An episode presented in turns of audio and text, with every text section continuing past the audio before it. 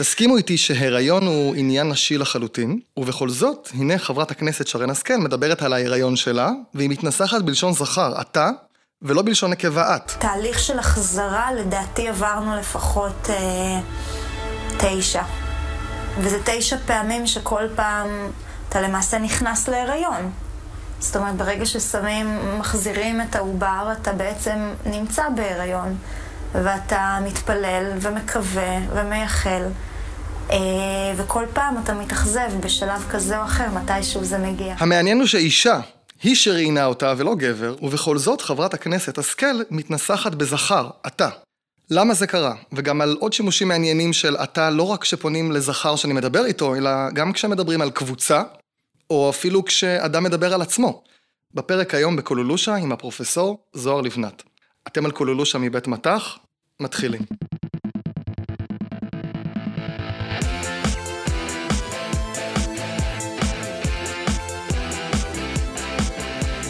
ברוכים הבאים לקולולושה, ההסכת היחיד, ככל הידוע לי, בעולם העוסק בשפה העברית.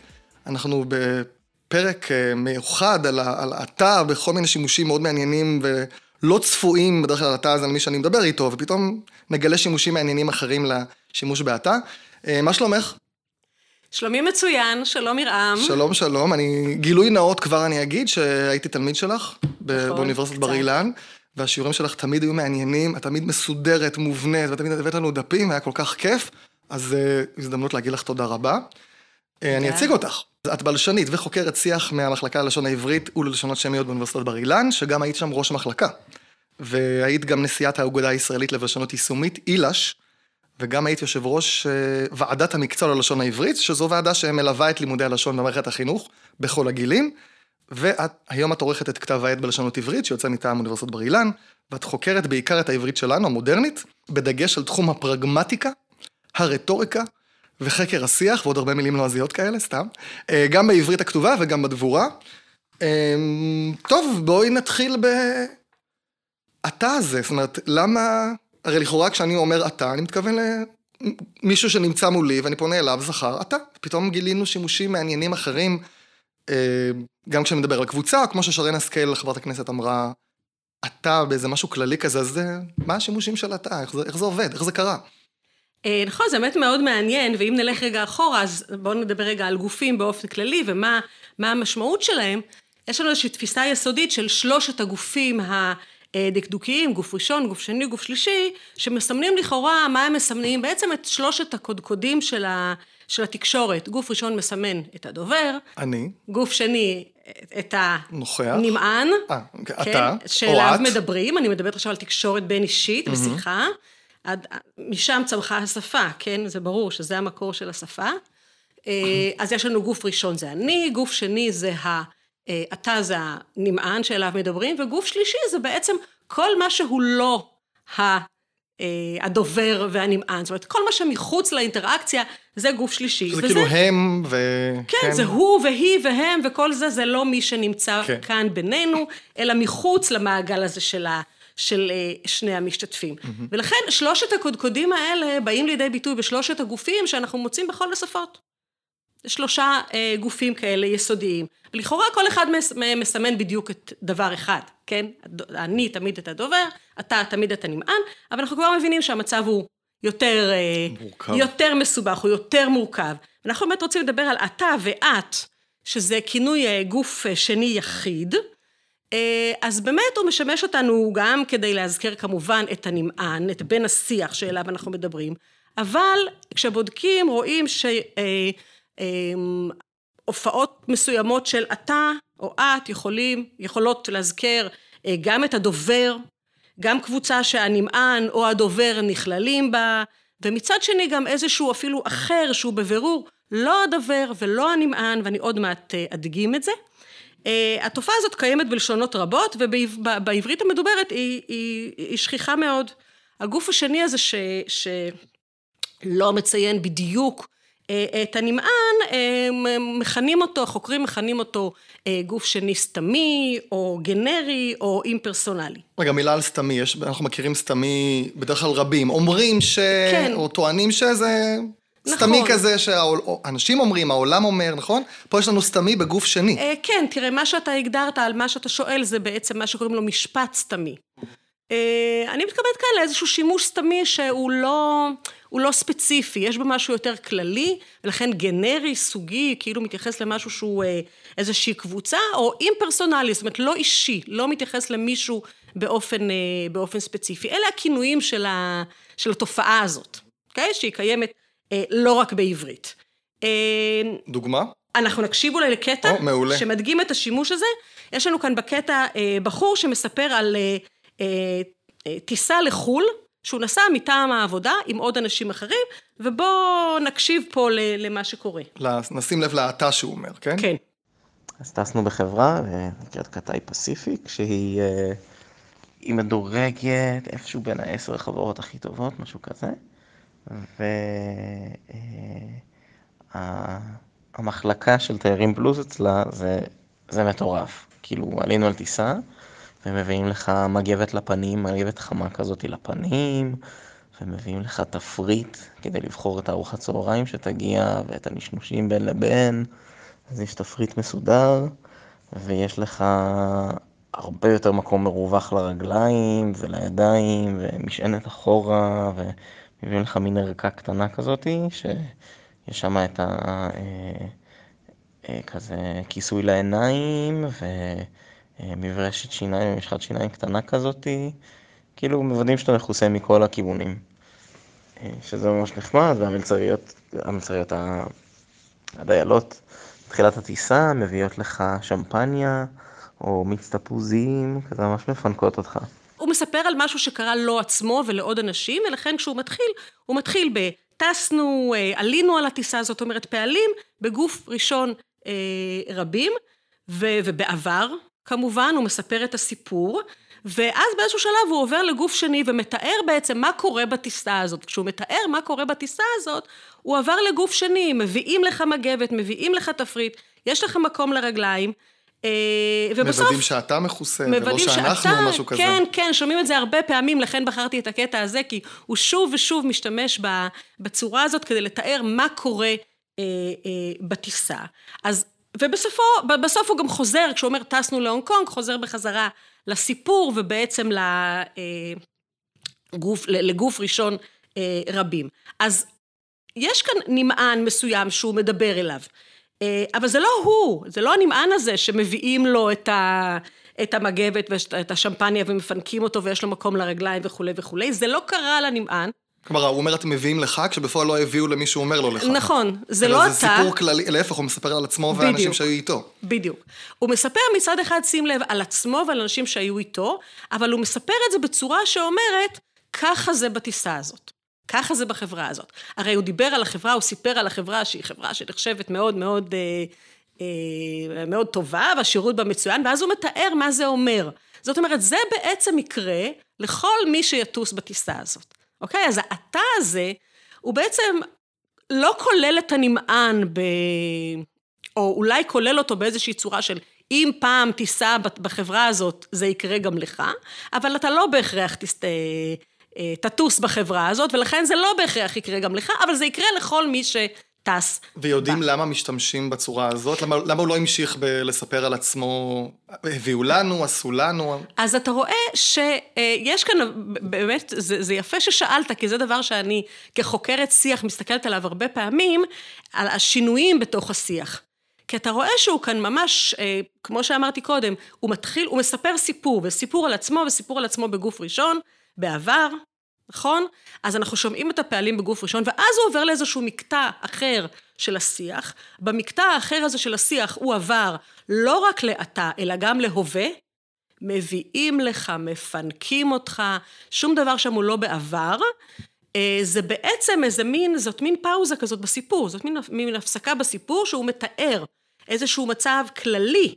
הוא לא קרה דווקא ברגע הזה שעליו הוא מספר, אלא ככה זה כשטסים בחברה הזאת, וכשזה מסתיים, הוא גמר לתאר, הוא מרגיש שהוא תיאר מספיק, הוא חוזר בחזרה לסיפור. ממש אפשר לראות את הרגעים שבהם הוא מפסיק לרגע את הסיפור בגוף ראשון, נותן איזשהו תיאור כללי בזמן הווה ובעתה, כלומר, התיאור הכללי הוא צריך להיות בהווה, שזה גם יותר חי, זה חיות של הסיפור, זה נכון. קורה, כאילו קורה עכשיו, וגם להפוך את זה לא, לא לאני, אלא לאתה. נכון, זאת אומרת, זה גם קורה עכשיו... הזדהות של הדובר אולי עם הסיפור. נכון, גם. נכון. יש פה גם תיאור של מצב כללי, וגם אה, אולי איזשהו ניסיון לשתף את הנמען בחוויה, שזה דבר שאני תכף אראה, אולי אפילו בטקסטים יותר, אה, אה, יותר משמעותיים מבחינת החוויה. הדובר מדבר בעתה כדי לשתף את הנמען, ב, לת, לאפשר לו לחוות את, ה, את החוויה הזאת, שאותה הוא אה, מתאר. כן, אז זה בעצם מעצים, נועד גם להעצים אה, בין כן, השאר, נכון, ולחבר, ו... לחבר בין הדוברים, נכון, לחבר בין הדוברים, ליצור איזושהי אה, תחושה של שותפות, של סולידריות, של אה, מעורבות, אה, מעורבות בשיח, כל הדברים האלה שמאוד מאוד חשובים בשפה מדוברת, בשיחה, בין בני אדם. יש לך עוד דוגמה? אה, ש... אה, כן, כן, אני אה, תכף אדגים... אה, משהו אחר, אני רק אגיד ככה, תראה, אנחנו מבינים, יוצא שאנחנו, קל לנו מאוד להבין שכשהדובר כאן אומר, מביאים לך אה, ומפנקים אותך, הנמען לא יענה לו, לא, לא אני, לא, זה לא קרה לי. כלומר, הוא קולט כן? שמדובר על משהו בדיוק, כללי. אנחנו, איך הוא. קולט את זה, אגב? זה מעניין. זאת שאלה באמת מעניינת. יש לנו כאן איזשהו תהליך של פרשנות שמחייב את זה. לפעמים אנחנו יכולים לטעות, לפעמים זה לא לגמרי ברור. אה, אבל פה כלומר. כלומר, יש איזו שנייה שאני אומר, רגע, זה לא אני, אבל אה, הבנתי שהוא מתכוון לכללי. כן, כן, בדיוק. זאת אומרת, יש איזשהו, זה מחייב איזשהו תהליך של... אה, צריך להיות קשוב בקטעים כן. האלה. אנחנו עושים את זה באופן אינטואיטיבי, אתה מבין? אתה לרגע לא כן, כן. חשבת שהוא מדבר אל הנמען שלו, זאת אומרת, אנחנו מבינים את זה. יש תהליך, ומנקודת המבט שלי, באמת המחקרית, מהכיוון של הפרגמטיקה, או מכיוון שאנחנו קוראים לו בלשנות האינטראקציה, יש לנו גם אה, ענף כזה היום, שמדברים עליו, יש לי המון שאלות על, ה, על, ה, על הגוף השני הזה. קודם כל, אם הוא לא מתייחס דווקא לנמען, אז למי הוא כן מתייחס? עוד לא מיצינו את הסוגיה הזאת, אנחנו תכף נראה. אה, השנית, למה זה משמש? התחלנו לדבר על זה, אבל גם כן, לא, עוד נדבר על זה.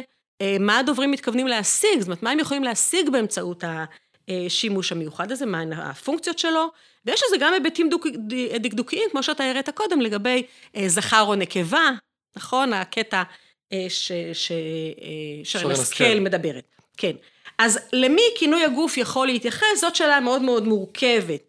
ובכלל, כדי כלומר, לעשות... כלומר, האם זה אתה, אתה נוכח, או כמו שראינו, משהו כללי, ואולי עוד דברים? נכון. פה ראינו משהו אה, די כללי, התיאור הזה של מה קורה בחברת אה, קטאי פסיפיק, אבל בואו אני אקרא לך קטע, ההקלטה היא לא טובה, ולכן אני אקרא אה, קטע של, אה, זה משהו קצת אחר, כאן יש לנו דובר שמספר על אירוע מאוד מאוד טראומטי, אה, תאונת אופנוע שהוא נפצע בה די קשה, ולקח הרבה זמן עד שהוא החלים ממנה. אה, ובקטע הקצר הזה שאני אקרא, הוא בעצם מתאר את הרגעים הראשונים אחרי, ה, אה, אחרי הפגיעה, כשהוא שוכב על, ה, על הכביש, אה, עם הפחד והבלבול של הרגע הזה, וזה מה שהוא אומר. הוא אומר ככה, זוכר כמה שפחדתי, זה היה, אי אפשר להסביר כמה פחדתי, חשבתי ש... לא יכולתי, לא, לא יכולתי מאותו רגע להזיז את הצוואר, והייתי בטוח, ואתה לא יודע מה המצב שלך, יש עליך קסדה על הראש, אתה לא יכול להוריד אותה, אתה שוכב, צעקות, עניינים, מיליון מכוניות סביבך. אז הוא התחיל מהאני, פחדתי, נכון. פחדתי, יכולתי, פתאום אתה לא יודע מה המצב שלך, יש עליך קסדה, אתה לא נכון. לא יכול להוריד אותה. נכון. אתה שוכב וסביבך מכוניות. אז מה שאנחנו מרגישים פה, אני חושבת בעיקר אנחנו מרגישים פה את הרצון לשתף בחוויה המאוד משמעותית הזאת.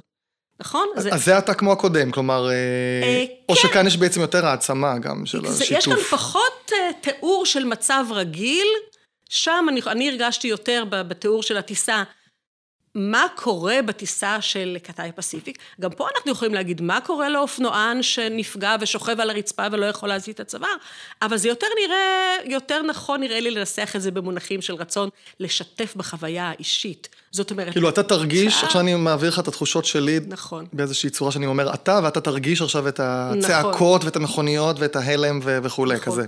אבל בעיקר אנחנו מרגישים שזה אני. Mm-hmm. זאת אומרת, זה, זה בעצם אה, אתה במקום אני. כן. נכון? זה אני. אה, ממש אה, מכוון לדובר, אני חושבת בגלל העוצמה של החוויה, ככה אנחנו אה, מרגישים את זה. אז אה, כמו שאמרנו, זה באמת אה, נראה כמו דרך באמת לקרב את בן השיח ולשתף אותו בחוויה, לנסות לתת לו לחוות את הדבר הזה. בעצם יש חוקרים שמדברים על זה במונחים של לדמיין. זאת אומרת, בעצם מבקש, הוא מבקש מהנמען שלו לדמיין את עצמו בסיטואציה הזאת. נכון? ממש מנסה להמחיש את זה בצורה כזאת. אז אמ, אם ככה, אז גוף שני, אה, התא הזה יכול להתייחס לנמען, הוא יכול להתייחס גם לדובר, הוא יכול להתייחס גם לדובר והנמען יחד, או לאיזושהי קבוצה שהם שניהם משתייכים אליה, ואפילו לכל בני האדם. ואת כל הדבר הזה אפשר בעצם לתאר במונחים של הרחבה של הנמען. זאת אומרת, זה הנמען ועוד קבוצה, או הנמען וכל בני האדם, או הנמען וכמו הדובר, משהו מהסוג הזה. כל בני אדם, נגיד, זה גם בדוגמה של שרן השכל. כשאומרת, אתה נכנס להיריון, כן. זה בעצם נשים, אבל כן, כל כן, הנשים אומרת, בעולם כך... שנכנסות להיריון, זה מה שקורה להן. בדיוק, זה מה שקורה להן. זה בעצם, אה, זאת ההכללה. יש כאן היבט מאוד מאוד חשוב של הכללה, שהוא גם יעניין אותנו אחר כך, אם נדבר על נושא, הנושא של הזכר או נקבה. כשם כולל. בדיוק. כלומר שאתה כולל את האת. בדיוק. את הנקבה. אז יש כאן, בדיוק, בדיוק. אז יש כאן אה, היבט מאוד מאוד חשוב של הכללה, של לתאר משהו שהוא... אה, שהוא כללי. רגע, אבל אז יש לי שאלה אלייך. כן. אומרים שעברית, או שפות שמיות, הזכר כולל את הנקבה. זה קורה בעוד שפות? אני כרגע מתמקד רק בזכר כולל את הנקבה. קצת סטינו, אבל בכל זאת, אם זה בסדר שאני שואל. כי אני, אני בעצם רוצה לדעת האם בעוד שפות יש גם אה, את התהליך הזה שמשתמשים ב-you, או באתה, לא חשוב באיזו שפה, והכוונה לאו דווקא לאתה, אתה הזה שנמצא מולי, אלא הכללי הזה, או אני, זה קורה בעוד שפות? בוודאי, כן. זה נמצא בשפות אה, לא מעטות, כותבים על זה הרבה. הפונקציות שזה משמ... ממלא אה, בכל שפה הן קצת שונות. זאת אומרת, אני קראתי על, על פונקציות ב, ב, בשפות אחרות, שבעברית אנחנו לא מוצאים אותן, הן לא שכיחות במיוחד. לעומת זאת, יש משהו שאני מצאתי בעברית, ולא מצאתי בכלל בספרות על oh. שפות אחרות, okay. כן. זה שהגוף השני, כמו שאמרתי, מאזכר מישהו שהוא לא הדובר ולא הנמען, אלא ממש מישהו שנמצא מחוץ לסיטואציית הדיבור. באיזו דוגמה שראינו? או שיש לך דוגמה נפרדת? אני אתן 아. אה. שתי, שתי דוגמאות, אה, ככה, שילכו מהקל אל הכבד, כן? אז אה, למשל, יש לי קטע משיחה בין שתי נשים, זאת אומרת, יש דוברת ונמענת שמאזינה לה. הדוברת, מה שאנחנו, זאת שמדברת כאן, היא פרמדיקית במגן דוד אדום, והיא מספרת על תאונת דרכים שהיא אה, הגיעה לטפל בה, ושם נהרג גבר בן 35 או 40, משהו כזה. והיא אומרת, היא טוענת שפרמדיקים אחרים בדרך כלל אומרים שהכי קשה להם אה, להגיע לתאונה שרואים ש, שנפגע שם ילד. והיא דווקא, האירוע הזה, שזה היה גבר אה, בגיל הזה, היא חוותה את זה כאירוע אה, קשה במיוחד, והיא מנסה להסביר למה. מה זה היה כל כך קשה? אז היא אומרת דבר כזה, מה, את יודעת מה זה גבר בן 35, שהוא בעל, אב, עובד, מפרנס, אישה עם שלושה ילדים? זה הרבה יותר קשה בעיניי. מה זה גיל 40? זה כלום. זה אתה ממש רק מממש את עצמך בגיל 40. זה לא, זה אתה רק מממש את עצמך. כן. טוב. שהיא כמובן מדברת גם לאישה, כמו שאמרת. אישה נכון, שמדברת לאישה. בדיוק. היא מדברת אל אישה, והיא מדברת, אה, היא מדברת בזכר, וזאת סוגיה שאנחנו עוד אה, נדבר עליה. אבל כאן, מה שנחמד בעברית, שיש לנו הבחנה בין אתה לאט, מאחר שזו צורת זכר, אז זה ברור לגמרי שהיא לא מדברת לא על עצמה, ולא על ה... נמענת. ולא על הנמענת, על, ה... על מישהו שהיא מספרת עליו שהוא מחוץ לסיטואציית הדיבור. מגניב. ומה שעוד יותר אה, אה, מעניין בעברית ויוצא דופן, זה שהצורה אתה יכולה לשקף גם לא סתם מישהו שלא נמצא בסיטואציה של הדיבור, אלא ממש אחר. מישהו ממש, מה שנקרא אחר במרכאות כפולות, האחר. אה, שהדובר בעצם מבקש לעורר איתו איזושהי הזדהות. יש לי דוגמה מאוד יפה מקטע של אה, דובר, זה, זה לקוח מהעדויות אה, של ארגון שוברים שתיקה. דובר שמספר על, החוויית, על חוויית השירות הצבאי שלו אה, ביהודה ושומרון, והחיכוך עם הפלסטינים במחסומים, כל הדברים האלה. והוא אומר על האנשים האלה, לפעמים אנשים מבוגרים, הוא אומר ככה, אמרו לי סיכון ביטחוני, סבבה סיכון ביטחוני, אבל הם אנשים, והם צריכים לחיות. מאיפה הם מביאים את האוכל? איך אתה יכול להרוויח כסף לאוכל כשאתה בעוצר? כלומר, פה זה ממש הערבים בעצם. בדיוק, הפל... זה הפלסטינים האלה שהוא מדבר עליהם, וזה לגמרי מורחק לחלוטין, גם מהדובר וגם מהנמען, זה מישהו אחר לגמרי, אבל פה הפונקציה היא מעניינת, כי הפונקציה היא אה, של... הם כמונו. כן, בדיוק, בעצם, כן, לעורר הזדהות. הזדהות. בדיוק. הם לא הז... הם, אלא הם אנחנו. בדיוק. איך אתה מביא אוכל כמו כל בן אדם שצריך נכון, להרוויח כסף או... באור... בדיוק. כן. אז פה מעניין. בעצם ההכללה הזאת, שכמו שאתה אומר, זה כל בן אדם, אף אחד, אף אחד לא יכול להרוויח כסף כשהוא בעוצר, היא משמשת לצורך יצירת, יצירת הזדהות, לא עם הדובר, אלא עם מישהו אחר לגמרי. וזה מעניין, אני לא מצאתי את זה ב... בשפות אחרות? בספרות על שפות אחרות. אני לא מכירה את כל השפות האחרות בעולם, אבל קראתי די הרבה, אני חושבת כמעט כל מה שאפשר, על מה שאנשים כתבו על התופעה הזאת, על הגוף השני הזה, בשפות אחרות, וזה לא... זה לא מיוחד משהו. לעברית לפחות. לא, לא, כן, לא ראיתי, לא ראיתי עדות לזה. זה ממש האחר הקלאסי, הפלסטיני הזה, זה בעיניי מאוד מאוד מעניין. אז מכאן אנחנו יכולים כבר להתחיל אולי להיכנס יותר לשאלה באמת של הפונקציה.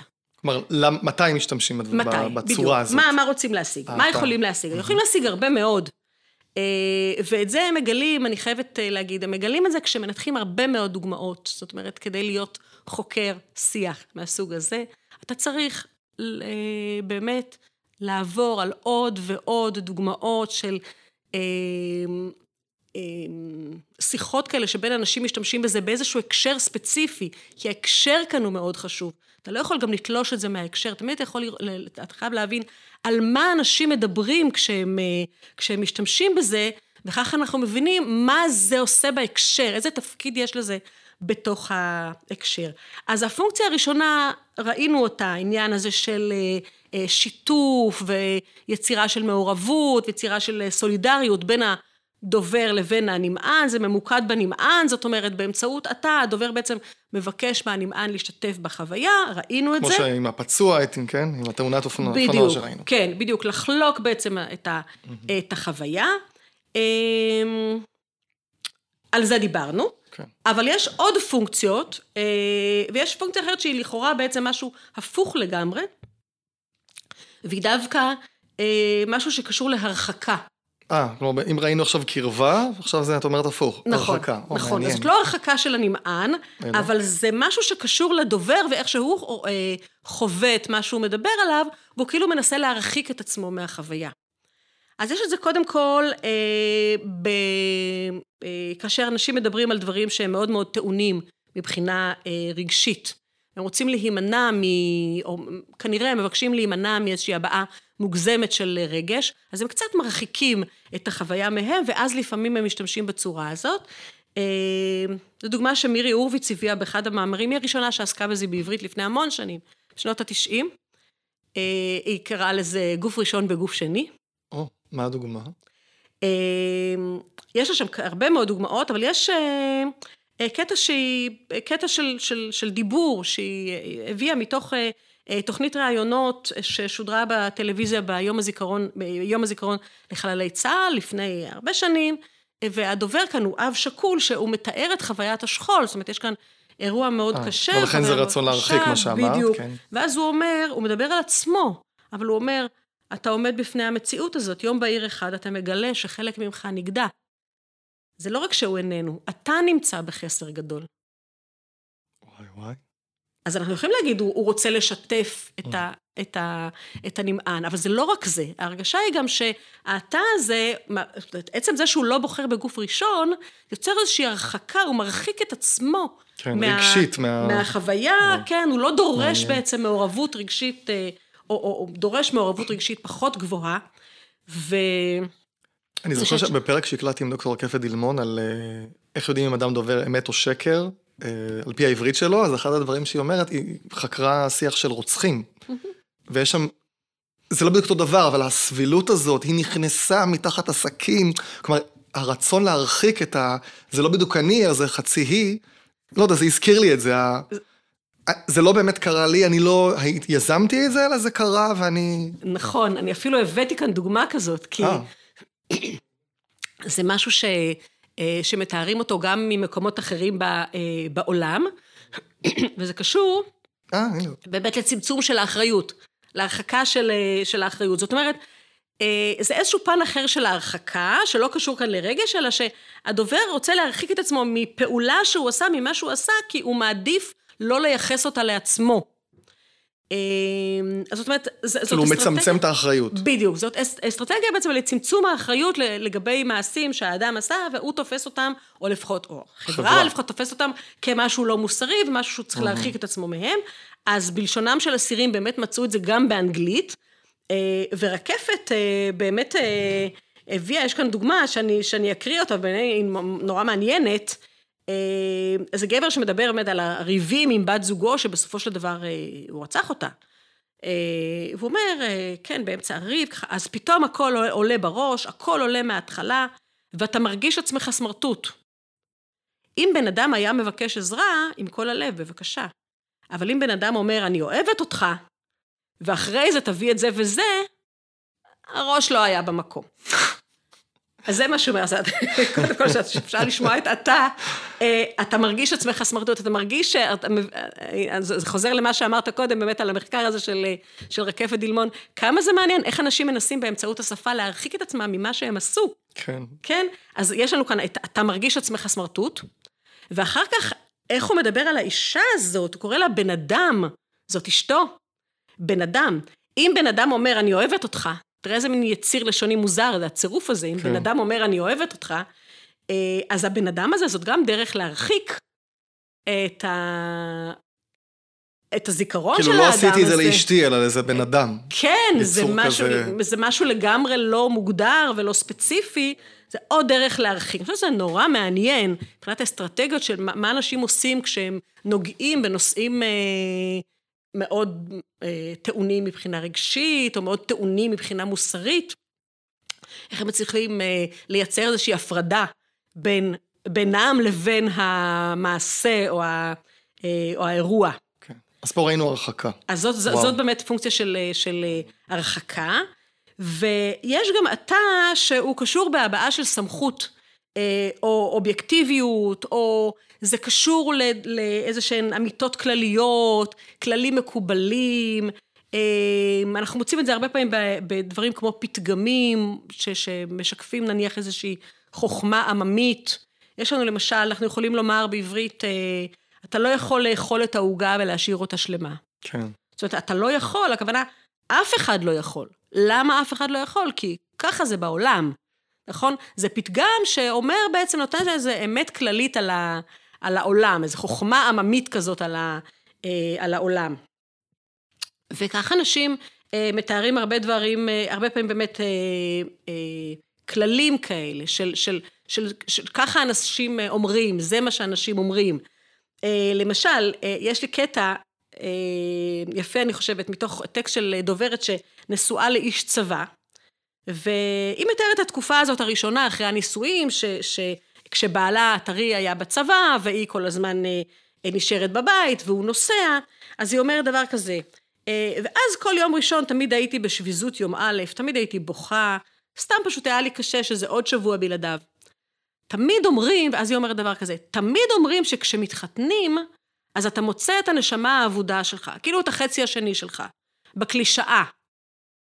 אז יש לנו, כשמתחתנים, זה משהו כללי, וגם אתה מוצא את הנשמה האבודה שלך. נכון, יש פה עוד המון, אני אקריא את זה עוד. היא מדברת לגבר או שאת לא... לא, היא מדברת לאישה. לאישה? כן. ועדיין היא אומרת אתה. כן.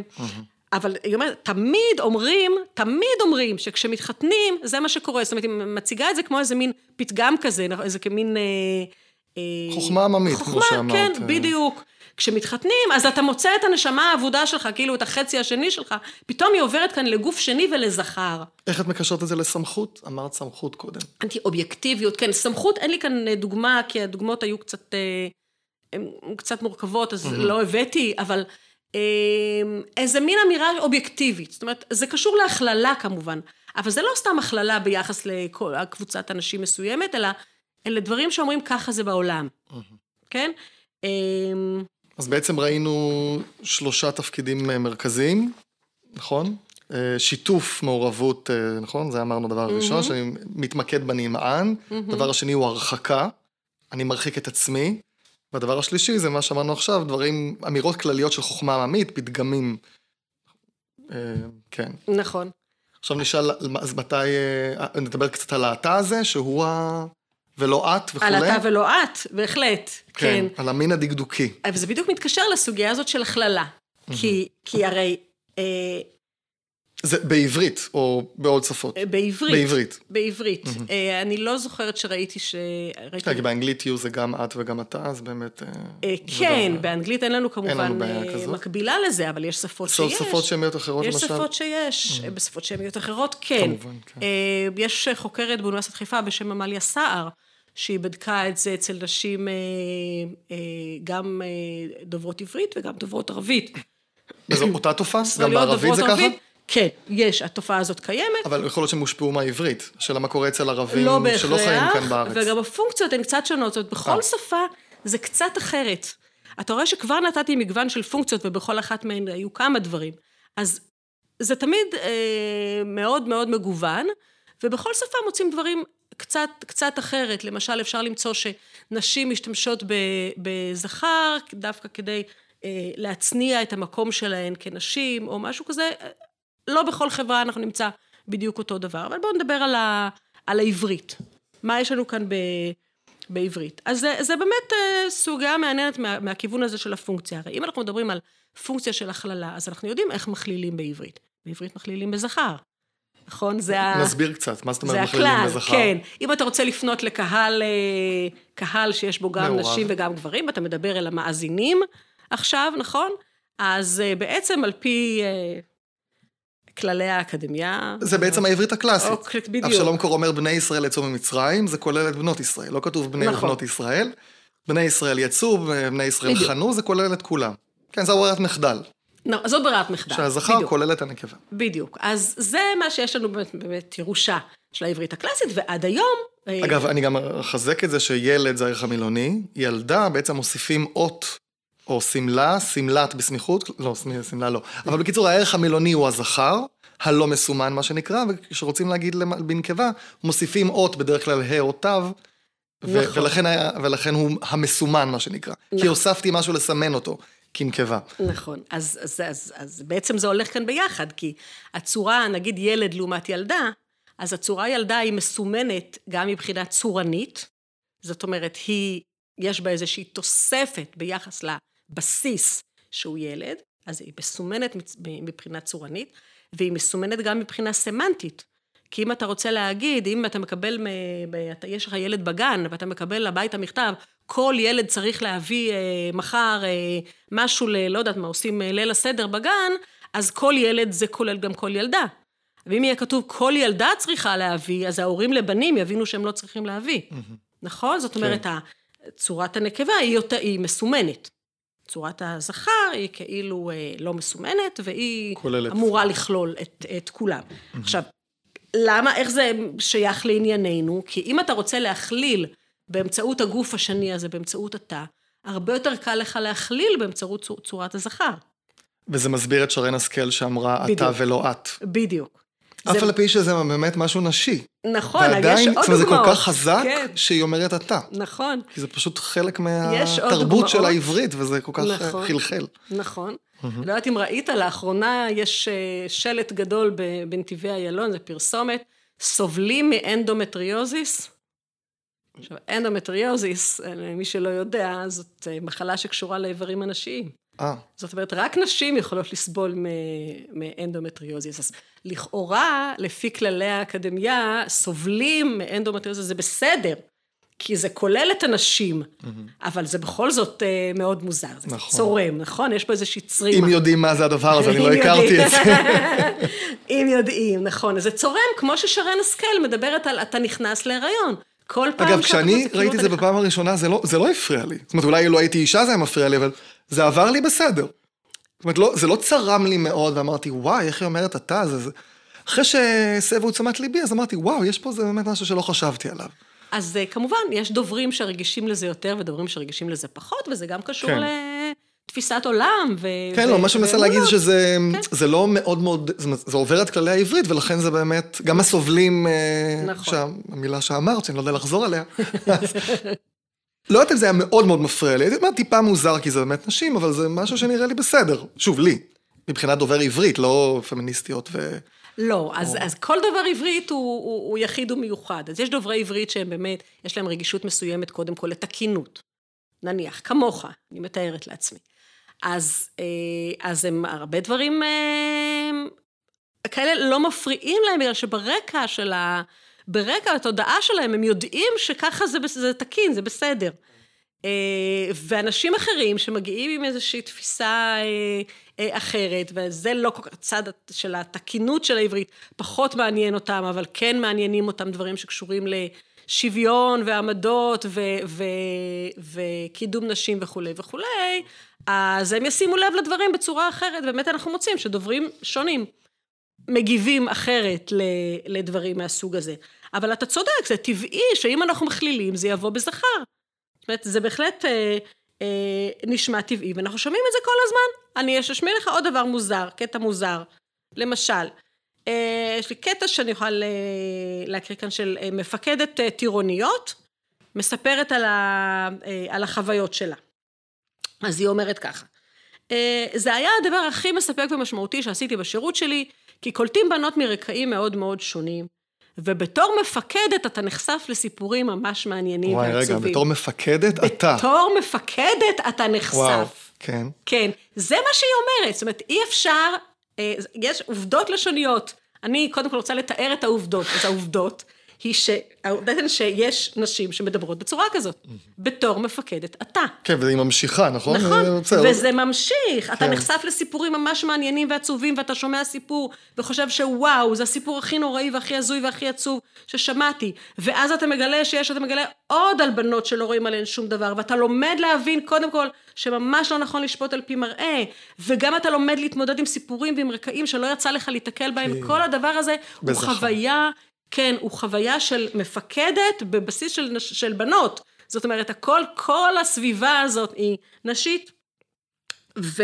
ועדיין אתה. ועדיין אתה. אבל אהבתי את המפקדת אתה, זה כן, ממש נכון, מעולה. כן, נכון, המפקדת וואו. אתה, זה באמת אחד הצירופים המוזרים, ויש לנו, לנו עוד צירופים אה, מוזרים אה, מן הסוג הזה, אם אתה רוצה שאני אדגים קצת. יש לנו אבל הקלטה, לא?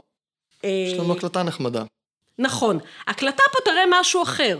הקלטה שאני יכולה, קטע ש, ש, שנשמע, אה, נראה שנשים לא חייבות לדבר בזכר כדי להכליל. זאת אומרת, הן יכולות לדבר גם בנקבה, כאשר הנסיבות מאפשרות את זה, והנסיבות הן בדרך כלל נסיבות באמת של אישה מדברת לאישה. אבל כאן זה קטע שהדוברת מספרת לנמעה, לנמענת שלה, אה, על חוויות מקורס צלילה, שהקורס הזה משותף לנשים ולגברים. זאת אומרת, כל כולם עושים את אותו הדבר. אבל כשהיא מתארת מה עושים ואיך הקורס מתנהל, היא בעצם, היא מדברת בנקבה כי דווקא. כי היא מדברת לאישה. כן, יש סיטואציה כזאת, אנחנו יכולים לשמוע את זה. נשמע. כאילו נכנסנו פעם אחת וכבר, כאילו בשלב כלשהו את צריכה לעשות שתי צלילות ביום. כאילו פעם, בהתחלה זה היה כאילו צלילה אחת ואת יוצאת וזהו. אחרי זה את נכנסת לצלילה ארוכה יותר, ואז חוזרת, ואז עושה עוד פעם צלילה קצרה יותר. וזה כבר היה ממש מתיש, כאילו גם ה... החמצן היה ממש כבד, וכל החליפה הזאת הייתה ממש ממש מסורבלת. וגם ככה החליפה, כאילו, צמודה לך לחיים, כאילו, את לא, את לא מצליחה לנשום עם זה, ויש לך עוד ללכת, כאילו, כמה, כמה, כמה מטרים עד למקום שאת יכולה באמת להיכנס משם, כאילו, ולצלול. אז בעצם אמרת, כיוון שהיא מדברת לאישה, אז היא מספרת את הסיפור של אישה, אבל ראינו שקודם, שגם כשמדברים לנשים, לא תמיד זה נכון. נכון. אז לפעמים כך ולפעמים כך, אבל בהחלט יש לנו גם... מה יותר, אה, או שלא יודעים? אז אני אגיד לך מה מצאו. אה, רוני הנקין אה, בדקה את זה בטקסטים שהם אה, ראיונות עיתונאיים שנעשו עם נשים, אה, אז היא בדקה את הטקסטים של המרואיינות. כלומר, אישה עם אישה. אה, לא, יש שם גם מראיינים וגם מראיינות, אבל תמיד המרואייני, המרואיינות הן נשים. נשים, והיא mm-hmm. בדקה את השפה שלהן, זאת אומרת, איך, איך הן משתמשות אה, בזה, והיא מצאה אה, שכאשר המראיינת היא אה, אישה, כמעט בכל המקרים, ברוב המוחלט של המקרים שהיא מצאה, אה, היא השתמשה באת ולא באתה. באמת? כן. מעניין. גם לי זה היה מאוד מעניין, כי זה לא כל כך מתאים ממצאים שיש לי מהרבה מאוד הקלטות, סטודנטים וסטודנטיות שלי מקליטים הרבה במהלך השנים טקסטים, הרבה טקסטים, ושם אנחנו רואים שזה לא בדיוק, זה לא בדיוק נכון. נשים הרבה מאוד משתמשות גם בזכר, גם כשהן מדברות על... אל, אל, אל אישה אחרת. אלה הקלטות בריאיון או סתם דיבור יומיומי?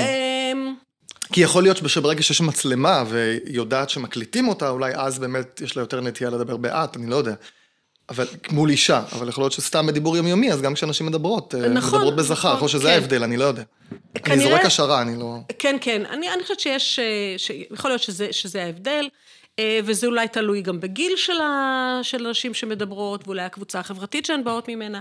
יכול להיות שיש הבדלים שקשורים לזה, יכול להיות שאין לנו מספיק אולי נתונים כדי לבדוק את זה, אבל בהחלט אני יכולה להגיד שנשים הרבה מאוד מדברות בזכר, הרבה מאוד מדברות בעתה, וכמו שאמרנו, אפילו על נושאים נשיים באופן מובהק, כמו ששמענו אצל שרן השכל, ויש לי עוד דוגמאות. למשל, דוגמה של איתן גרוסמן במאמר שלו, כשאתה אימא חד-הורית ואין לך כסף לבייביסיטר, בשביל שתוכל ללכת לעבודה בשקט, אתה באמת תעדיף את זה. רגע, זה גבר, איתן גרוסמן, נכון? כן, זה מאמר שלו, כן, הוא מביא את הדוגמה הזאת. אה, הוא, לא הבנתי. הוא כותב. אה, חשבתי שהוא כותב את זה. אני פשוט נותנת הבנתי, קרדיט לחוקרים. אה, הבנתי. אז הוא כותב מדוגמה אחרת. כשאתה אימא חד-הורית ואין לך כסף. כשאתה אימא חד-הורית כן. ואין לך כסף לבייביסיטר. זה אגב, היא דיברה עם אישה, או שאת לא זוכרת? אני לא, לא יודעת. מעניין. בסדר, אבל כשאתה אימא חד-הורית. זה, כן. זה בול כמו שרן השכל, נכון, כן, כשאתה בהיריון. נכון, נכון. ויש עוד דוגמאות כאלה, עמליה סער מביאה דוגמה כזאת. שכאן אישה מדברת עם אישה, והיא אומרת, יום אחד אתה פתאום תופס שאתה אימא. זה נורא, נורא מוזר, נכון? זה כאילו מוזר, אבל שוב, זה נשמע לי באיזשהו מקום... אוקיי. כן, אבל זה קצת מוזר, כשחושבים על זה. כן. כן.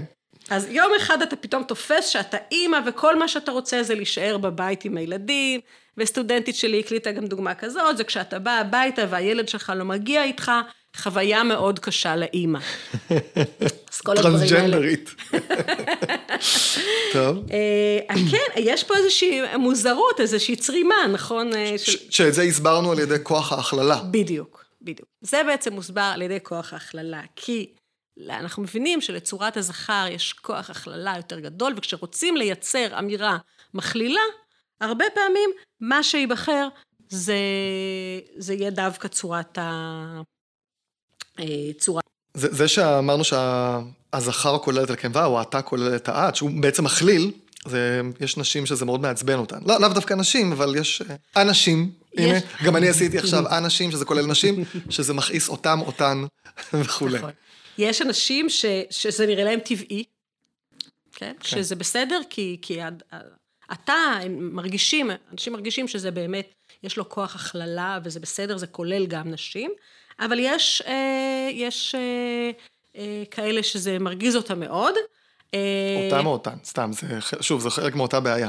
גם נש, כן. נשים, אבל גם, גם גברים. גברים. יש גם גברים ש, שערניים לדברים האלה, אז אני אתן אה, אה, ככה איזה דוגמה כזאת של מכתב אה, כועס, אה, שהתפרסם אה, בדף הפייסבוק של, אה, שנקרא פוליטיקלי קורט. קורט. קורט, חמוד. פוליטיקלי קורט, כן. Mm-hmm. זה גוף תקשורת אה, עצמאי, ומישהי שלחה, שכתבה שם מכתב כזה.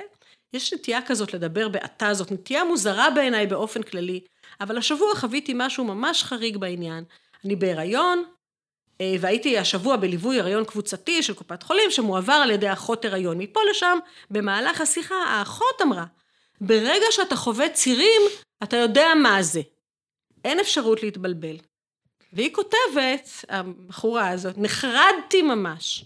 אבל בחרתי שלא לתקן אותה, והבעיה האמיתית הייתה שהמשפט שלה נתן כמו מין לגיטימציה ליתר אנשים לדבר בלשון זכר על חוויית הלידה, יצאתי משם בעיקר אה, מתוסכלת. וואו, זאת אומרת, האחות ממש דיברה אליה ואמרה לה ברגע שאתה... לקבוצה של נשים. אה, לקבוצה של, לקב... קבוצה של נשים. לקבוצה. אה, נכון, קבוצ... רעיון קבוצתי. זה העניין, זאת כן. ההכללה. זהו. אבל אם היא הייתה כן. מדברת אליה, יש להניח שהיא הייתה אומרת... אני מתארת לעצמי שמישהי שם שאלה, איך אני אדע ש... אם אני ארגיש כאב, איך אני אדע שזה צירים? אז היא ענתה לה, ברגע שאתה חווה צירים, אתה יודע מה זה. זאת אומרת, זה אתה המכליל, אבל יש איזושהי צרימה כשמדברים על... כן. זה כל כך חזק. צירי לידה. אתה זה כ... כן. וואו, עמוק בשפה. נכון, זה מראה לנו כמה זה עמוק, כמה זה עמוק בשפה, ולכן יהיה מאוד מאוד קשה לשנות את זה, אם מישהו רוצה אה, לשנות. כי אה, מה ש... אה, דבר שמצאתי מעניין, אני תמיד אה, אוהבת לקרוא, כש, כשיש איזשהו עניין של, של שפה בטקסט, אפילו בפייסבוק או ב, בכתבה עיתונאית, לקרוא מה כותבים הגולשים, מה אנשים חושבים, כי הרבה פעמים זה מלמד אותנו איך אנשים, כל מיני, לא חוקרים ולא... אה, אנשי לשון. לא אנשי לשון, איך הם מפרשים את הדברים ש, אה, שאנשים אומרים או כותבים. ואז מישהי כתבה בהקשר הזה של להגיד אה, אתה על עניינים אה, נשיים, שזה מרגיז כל כך אנשים אחרים, אז היא אמרה, אני אומרת לפעמים את כשאני מדברת עם נשים, אבל לרוב הן חושבות שהתכוונתי אליהן ספציפית. אז זו תגובה נורא מעניינת, כי מה אנחנו לומדים מזה? זה כמו שאמרת, כל ילדה בגן, אז הם מבינים שזה רק ילדה ולא ילד. בדיוק, שזאת הבעיה, שאנשים אולי אה, מרגישים שאם הם ישתמשו בצורת הנקבה, זה לא ייתפס כמשהו מכליל. זאת אומרת, לצורת הנקבה יש פחות כוח מכליל. זאת בעצם הנקודה. אז אם רוצים, אפשר לנסות לשנות את זה, על ידי זה שנשתמש יותר ויותר בצורת הנקבה בהקשרים כלליים, ואז אנחנו ניתן לה יותר כוח מכליל. אבל אז שוב, או... זה יצא שזה רק נקבה. נכון. זאת אומרת... אז או, או שאנחנו נשתמש בשיטה הזאת של מרב מיכאלי, ונגיד כל דבר... זה בלתי אפשרי, אי אפשר לדבר ככה. יש מערכון חמוד של זהו זה, מכירה? עם כאילו ראיון עם מרב מיכאלי, ופשוט כן. השיחה מצחיקה, כי כל דבר היא אומרת, אה, כמובן מקצימים את זה, כל אדם, אדמה, נכון. אדמית, כאילו ממש כזה, אני יכול להוסיף את זה קישור לזה, אה, ממש מצחיק. נכון. אז אי אפשר לכתוב ככה וגם אי אפשר לדבר ככה. ברור. זה לא נראה אסתטי לעין, זה ארוך, זה אי אפשר. נכון. יש כאן איזושהי משהו שאין, לא יודע. כן. מה, מה העתיד של הדבר הזה, אני לא יכולה לומר, אבל אני כן יכולה להסתכל מנקודת המבט התיאורטית, מה זה עושה. זאת אומרת, כשאנחנו עושים דבר כזה, בעצם מה אנחנו מסמנים? שהזכר זה לא מספיק כדי להכליל. אוקיי? זה בעצם מחליש... מה את מתכוונת? שאם הם משתמשים בנקבה? אם אנחנו אומרים, כן, אם אנחנו אומרים גם, אה, גם אה, מאזינים וגם מאזינות וגם מבינים וגם מבינות, אז מחלישים את ה... מחלישים, אנחנו בעצם משתמע מזה ש... שהזכר לא כולל את כולם, זאת אומרת, זה מחליש את כוח ההכללה, ואיכשהו יוצר איזשהו איזון יותר נכון בין הזכר לנקבה, שזה יכול להכליל לעניינים מסוימים, וזה יכול להכליל לעניינים אחרים, ואיכשהו משווה, מקרב יותר, נגיד, את, ה, את הכוח היחסי של שתי הצורות. אבל אז זה באמת יגרור בעוד איקס שנים, אם, אם זה יתפוס, שכל דבר צריך להגיד גם בזכר וגם בנקבה. כי אם הזכר לא כולל את הנקבה, כי אנחנו מחלישים אותו, אז כל דבר צריך להגיד ילד וילדה, הולכים והולכות, רוצים ורוצות. כן. יש בזה איזה משהו... תראה, אני לא... אני שומע נאומים של חברי כנסת שמנסים להיות ככה תקינים פוליטית באופנה הזאת, או לא יודע אם היא אופנה, אז הם אומרים משהו בזכר ונקבה, נגיד, אין לי כרגע דוגמה, אבל גברים ונשים יקרים, הם מתחילים לדבר, ופתאום הם עוברים רק לזכר. זאת אומרת, כי אי אפשר בכל משפט להגיד גם וגם, זה פשוט נכון. מרב מיכאלי בעצמה, אז היא אומרת גם וגם, רק גברים, רק נשים, נכון. רק זכר, רק, זאת אומרת, היא בעצמה מחליפה את זה. מגוונת. שזה אבל, לא יודע, קשה לי לשמוע אותה. זה רק לי קשה לשמוע? לך נגיד, כשאת שומעת אותה, זה זורם לך, או שאת כל שנייה מרגישה, אוקיי, את יש לשון, אני לא יודע. אני מרגישה, כמו שאתה. זה, אני מרגיש קפיצות כל שנייה, כן. אז רגע, למי מדברת? אני טיק טיק כל שנייה. כן. קופצים לי נאמנים אחרים בראש. אנחנו חווים את זה קצת כמשהו לא קוהרנטי, וכמובן, את ההכפלה הזאת של גם זכר וגם נקבה, אנחנו חווים כמשהו מאוד לא, לא נוח. שאלה אם זה שלב, או שנתרגל לזה, ואז יהיה טבעי. אני לא יודע, קשה לי להאמין, תראה, השפה בדרך כלל לא כל כך נוטה להתרגל לדברים שהם יותר מורכבים נכון, ויותר מסוכרפת. רוצים לפשט. אנחנו דווקא מנסים לקצר, ו... אז קשה להאמין ש... ש... שזה יהפוך, זה יכול להפוך לנורמה. אבל הכוונה, אני לא חושבת שזה יהפוך לנורמה. זאת אומרת, המטרה כאן היא לאו דווקא להפוך את הדבר הזה לנורמה, אלא להפנות את תשומת הלב. להפנות את תשומת הלב לדבר הזה, לכן זה חשוב דווקא בהקשרים פומביים, ודווקא בכנסת, ודווקא אנשים שנשמעים הרבה, ולאו דווקא בהקשרים בין אישיים. אני זוכרת שקרה לי פעם, לא בנושאים נשיים בכלל, נתתי איזושהי הרצאה, בבר אילן, דיברתי על משהו שקשור לכתיבה אקדמית, שזה אחד, הכתיבה המדעית, אחד הנושאים שאני חוקרת, ואמרתי משהו לגמרי מבחינתי תמים, כמו אה, אתה רוצה לשכנע בטיעון שלך, אז אתה משתמש באסטרטגיות כאלה וכאלה, וזה עצבן חלק מהנשים בקהל שניגשו אליי אחר כך ואמרו לי, למה את מדברת ככה? את צריכה להיות יותר מודעת. אז... כן. כן, טוב, כל אחד כאן, והגבולות שלו כנראה. יש כאן בדיוק, יש כאן אה, אה, בהחלט, אבל יש מאחורי זה הרבה מאוד אה, אה, תפיסות אה, כמובן אה, פוליטיות, אה, אג'נדה, לא פוליטיות במובן הצר, כן, אלא, כן של יחסי אה, הכוחות ותפיסות ביחס, ביחס לעולם, שהם דברים חשובים. טוב, פרק אה, מרתק, אין לי מה להגיד. אה, יש לנו עוד פרק שאנחנו מקליטים אה, עוד רגע, גם יהיה מרתק, אני בטוח. תודה רבה לך. היה תענוג. תודה לך, כן.